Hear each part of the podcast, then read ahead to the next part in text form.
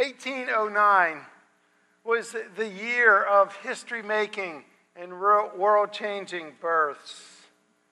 William Gladstone was undoubtedly the finest statesman that England ever produced. Lord Alfred Tennyson was born to an obscure preacher, but he would change the literary world like none other. Oliver Wendell Holmes was born in Cambridge, Massachusetts. And a few miles down the road, Edgar Allan Poe began his eventful, if not tragic, life. That same year, a physician couple named the Darwins gave birth to their first son, and they called him Charles Roberts. Months later, the cries of a newborn babe could be heard in a log cabin in Hardin County, Kentucky. Can you guess who that baby was? You're right, Abraham Lincoln. 1809 produced some of the uh, most glorious, if you will, uh, earth changing births that we have seen in one year within history. Now, it is true that when we look into the eyes of a newborn, we are gazing into the future and into untapped potential and power. When Mary and Joseph first looked into the eyes of their newborn, they knew he was more than just a baby, primarily because of what the angel had previously told them that he would be the Savior of the world. They knew that there was something up with this baby because of that thing, you know, that physics defying thing called the Immaculate Conception. But how much did they really know? As they sat there and they stared at this sweet, this cute, this innocent, cuddly little baby wrapped in swaddling clothes lying in a manger. How much significance, importance, transformation did they sense when they looked into the eyes of this newborn?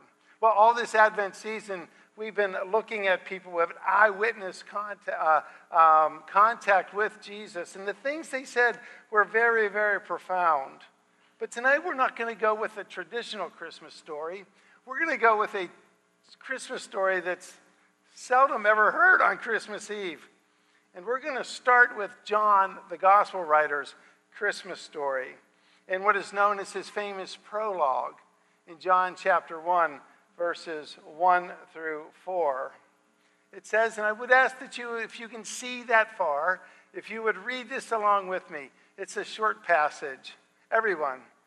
In the beginning was the Word, and the Word was with God, and the Word was God. He was with God in the beginning. Through him all things were made. Without him nothing was made that has been made. In him was life, and that life was the light of people.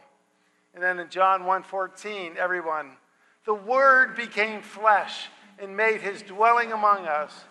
We have seen his glory, the glory of the one and only, who came from the Father, full of grace and truth.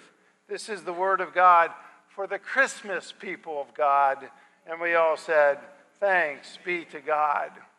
If you notice, John, the gospel writer, doesn't start with a bunch of angels singing and the virgin birth and, you know, shepherds journeying and guiding stars and ancestral uh, lineages or ancient prophecies. As important as they are, John has left that to his fellow gospel writers, Matthew and Luke, to detail. He starts in a very different place. He, he starts in a place which was prehistory pre time, actually, pretty much pre everything. The only comment we heard is he says, in the beginning. Now, although babies are awesome and really quite necessary, amen, where's the human race racing if it aren't for babies, right? But Jesus is more than a baby. He's more than that little child wrapped in swaddling clothes lying in a manger primarily because of what John tells us. John tells us that he was the Word of God and that he was with God. John tells us that in verse 1. And the word he uses is a quite interesting word that has been used in history. It is the word logos. Logos, the word that we translate word. We get many of our words from this logos uh, Greek term. We get logo and logic and logical and logistical and logician, or one who happens to be good with words. So when John says that Jesus is the Logos, he's meaning something very, very important. And that is that Jesus Christ is the clear. He is the clear and the precise communication of God Himself. That the Logos was with God is also a, a clear statement about Colossians 1:15 where the apostle Paul says Jesus is the exact image of the invisible God. And this is why later on when Jesus began his preaching and his teaching ministry as an adult, he could say with great confidence and he could say without blaspheming that anyone who has seen me has seen the Father. And when John emphasizes that Jesus was with God in the beginning, we need to remember what he means by in the beginning. Although it may be very, very difficult and challenging for us finite, time bound, space bound uh, creatures to grasp, God, by definition, is eternal. God, by definition, is without a beginning and he is without an end. That means that Jesus, this Logos, Jesus, this Word, always was, always is, and always will be. Now, most scholars agree that this time stamp that is put in this text refers to when the physical creation of our universe began. That is the beginning. But even before the beginning, we had God the Father, God the Son, also the Word, and the Holy Spirit residing in eternity. Now, this leads us to the second reason why it is that Jesus is more than a baby we are told in verse 3 that he is the creator of all things. Listen to what it says. Through the Logos, all things were made. Without him, nothing was made that has been made. In other words, Jesus Christ is more than a baby because he is the creator of all things, all things spiritual, all things physical, and all things material. So, when Moses writes in the very first chapter of the Old Testament scriptures, in Genesis chapter 1, the book of beginnings or the book of origins, and he says, In the beginning, God created the heavens and the earth. He is talking about Jesus because Jesus is the creator. Listen how the Apostle Paul elaborates on this in two very key texts, which I know before you go home tonight, you will memorize and tell to one another. These are very, very important texts as we understand the true identity and the nature of Jesus Christ, the Word of God, who is God. As we go over now to Colossians 1 16 and 17, listen to what Paul says. For in him, meaning Jesus, all things in heaven and on earth were created. Things visible and invisible, whether thrones or dominions or rulers or powers, all things have been created through him and for him. Look at somebody right now and say, I have been created for God. Go ahead and take a moment and do that. Go ahead, because it's absolutely true. You have been created for God. Let's go back. I got to finish that, I think. Okay, in verse 17, he says, He himself is before all things, and in him all things hold together. Did you ever walk down the street wondering why all the molecules in the atoms just don't disassemble in a second? It's because Jesus Christ is sustaining all things through his powerful word. Now, this truth prompted the Apostle Paul while he was hotly debating the Athenian philosophers on Mars Hill to state that it was in Christ that we live and we move and we have our being. You and I are sitting in this beautiful sanctuary on Christmas Eve because Jesus Christ holds us together. Now, the third reason why Jesus is more than a baby is because as John says in verse 4, he is the life and he is the light of all people. Now, that sounds like a head scratcher, doesn't it? But it just simply means that Jesus Christ is the source. He is the perpetual, He is the eternal source of not only physical life, but also of spiritual and moral life as well. I like how the New Living Translation paraphrases this key text for us. It says, The Word gave life to everything that was created, and His life brought light to everyone. Jesus is the source of all moral and spiritual goodness. Jesus is the source of all moral and spiritual wisdom. Jesus is the source of all moral and spiritual godliness, holiness, purity, and wholesomeness. The one whose mission it was to give us life and life more abundantly is the fountainhead of everything good, everything beautiful, everything truthful that we know in this world, that we experience in this world, and that we enjoy in this world. Jesus Christ is the light and the life of men. Another reason why Jesus, it, you can say, did I hear an amen? Because I almost froze there for a moment and keeled over. Did anybody say amen? amen? All right, let's get an amens going on here. We're talking about the most glorious being of all. Let's get excited, church. Now, another reason, the fourth reason why Jesus is more than a baby is because, now this is going to blow your mind when you think about it. It took me 12 years of higher education to understand this line, and I still don't understand it.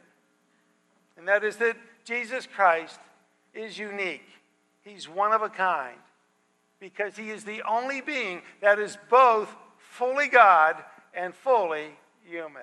Now look at somebody right now and say, I never knew that. Or look at somebody and say, I kind of knew it, but I never understood it. Put your hand up if you kind of understand that. But it's really, really hard to grasp, right?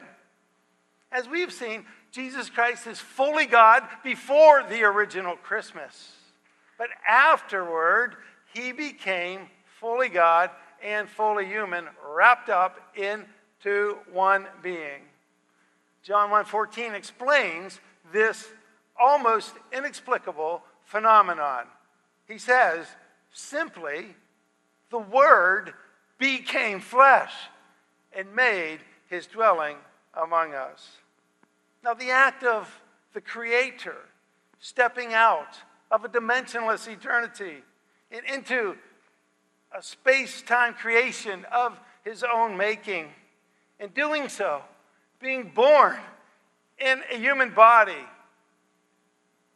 blows my mind, but it is called the incarnation. Everybody say that with me incarnation. Now, incarnation does not mean created, okay? Promise me, promise me, promise me, especially when you're hitting your eggnog tonight, that you will not say Jesus was created on Christmas. Everybody, put up your hand right now and promise me you won't do that. Jesus Christ is not a created being. Gods are not created, they are eternal. They have no beginning and end, as we discussed earlier. But Jesus Christ was born as a pre existent person at this wonderful, wonderful time that we call Christmas. I know. That's why it took me so much time to try to figure this out and explain it to you, and I don't even understand it. It's what my wife always says all the time to me. Now, this is the event that Matthew and Luke love to talk about.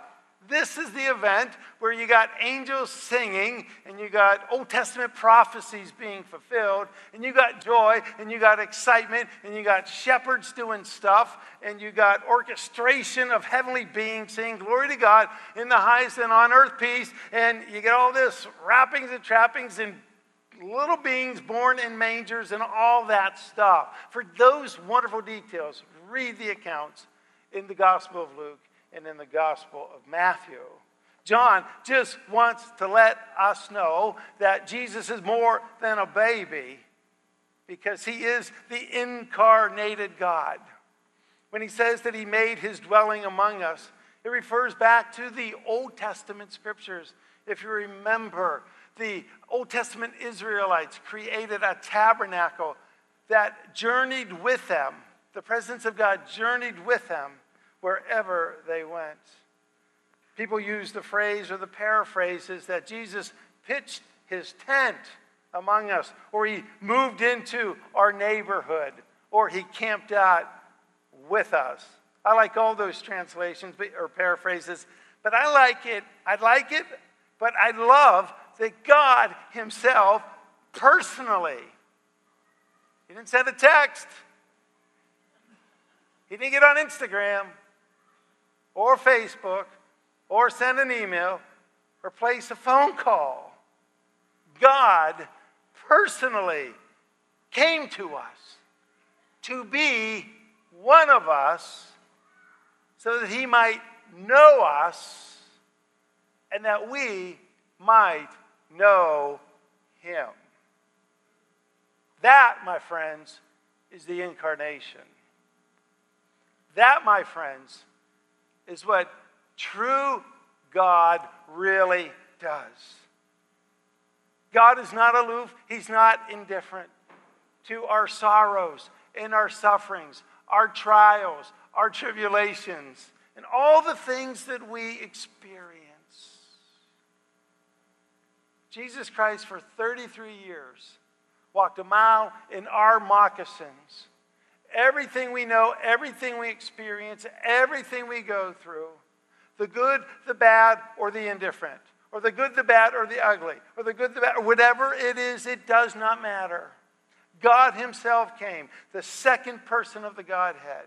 The Son of God and the God, God the Son came. For God so loved the world. He came. He came. So that we might know Him and that He might know us. I love how the Apostle Paul puts this in Colossians 2 9. He says, For in Christ all the fullness of the deity lives in bodily form. That's the incarnation. That's the miracle of the incarnation. Because God Himself came, is why we are here tonight, singing all these wonderful songs, listening to this crazy sermon.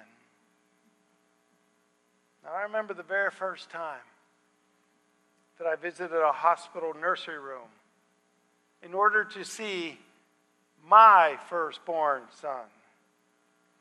A few hours previously, Lisa, my wife, who read the scriptures for us tonight, with tremendous effort and much screaming, gave birth to a seven pound eight ounce, seven pound, eight ounce baby. Now look at her. She's not that big, so you can imagine the effort, okay? Lisa, stand up for just a moment. Let them see how small you are. No, she's okay. She gave birth to a seven, almost an eight pounder. That's big. A baby boy. And when I went in that nursery, I was scanning the sea of bassinets. And I was having a lot of trouble locating my firstborn, my man child, because quite honestly, all those little pinkish, wrinkly, little old people, well, they all kind of look alike, quite honestly. And they all got white beanies on, and they're all in pink or blue blankets. I was I didn't even remember what he looked like. So I smartened up and I started reading the names. And then after a few moments, I spotted him right next to another infant that weighed over 14 pounds. I immediately ushered a word of prayer for his mama. And I saw the nurses go in. They were already filling out his registration for kindergarten the next day. That's how big this little guy was. But as I laid my eyes on my son, a sense of awe filled my heart. An incredible sense of love, an incredible sense of joy. At that very moment, I knew that of all the precious little lives that were placed in that nursery at that time, the only one that had a capacity to change my life was my firstborn son. And he did. I'm hoping he made me a better man and a better husband and a better father. Not all the precious births of history. There was only one. There's only one that can change our lives now and forevermore. And that is the birth of the incarnated Son of God named Jesus Christ. He is the Word that created all things, sustains all things, sources all things. And if we had time, we would talk about how He saves all things. Because He is more than a baby, let us celebrate and honor Him, love and serve Him, worship and adore Him. Not just a few times during holidays, but every day we live. Amen? Pray with me now. Heavenly Lord, we come to you and we can't even get this figured out sometime. This miracle, this incomprehension this wonderful inability to know that you're more than a baby. You're everything. You're everything. Will you come now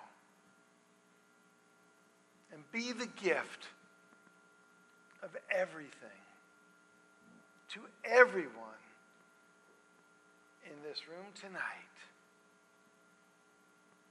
Glory to God in the highest, and on earth peace, and to whom God favors.